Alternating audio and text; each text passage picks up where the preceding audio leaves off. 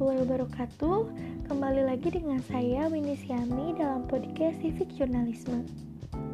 Kali ini saya akan menjawab pertanyaan yang ada di diskusi spot. Judul berita yang akan saya buat adalah Perangi Corona dengan Kearifan Lokal. Cara saya menjelaskan berita yang saya buat ialah dengan memberitahukan kepada pemirsa bagaimana tradisi masyarakat adat di Indonesia dalam memerangi covid sembilan belas dengan melakukan adat dan ritualnya masing-masing. Kemudian, saya akan meyakinkan pemirsa dengan memberikan contoh ritual salah satu suku adat yang berada di Pulau Sulawesi. Berita yang saya berikan memberikan pengaruh terhadap suatu permasalahan, yaitu terkait penyebaran covid sembilan belas. Pemirsa dapat meniru berbagai tradisi yang dilakukan oleh suku adat setempat untuk mencegah penularan covid sembilan belas ini sehingga dapat membantu menekan penularan virus tersebut. Selain itu, dengan membaca berita ini, pemirsa akan bertambah wawasan terkait dengan kearifan lokal. Cara saya dalam menyajikan berita agar tampak segar, relevan, dan bertenaga adalah dengan memakai jenis lead untuk menyiarkan berita. Karena akan membantu menjawab pertanyaan dari pemirsa seperti, jadi apa? Apa artinya berita ini bagi pembaca?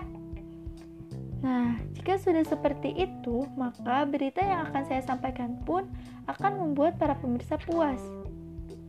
Dampak lead juga dapat ditulis dalam bentuk ringkasan berita keras atau dalam bentuk yang lebih kreatif seperti lead lunak. Berita yang saya sampaikan mewakili pertanyaan pemirsa, seperti mengapa suku adat tersebut melakukan ritual seperti itu, bagaimana suku adat tersebut melakukan ritualnya, serta kenapa ritual itu terus dilakukan oleh suku adat tersebut. Menurut saya, berita yang saya buat ini mengandung arti berita seperti nilai edukatif dan juga inspiratif, karena memberikan pengetahuan serta menginspirasi masyarakat. Tantangan dalam membuat tugas Civic Affairs ini bagi saya terdapat dalam penentuan berita yang akan saya ambil, karena banyak berita yang menurut saya relevan dengan tema Civic Affairs ini. Selain itu, saya juga merasa kesulitan dalam mengolah kata.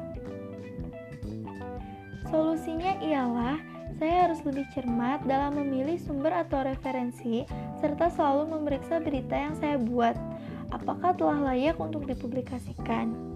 Kemudian, saya juga harus teliti dalam melakukan pemeriksaan, sehingga meminimalisir terjadinya kesalahan dalam penulisan.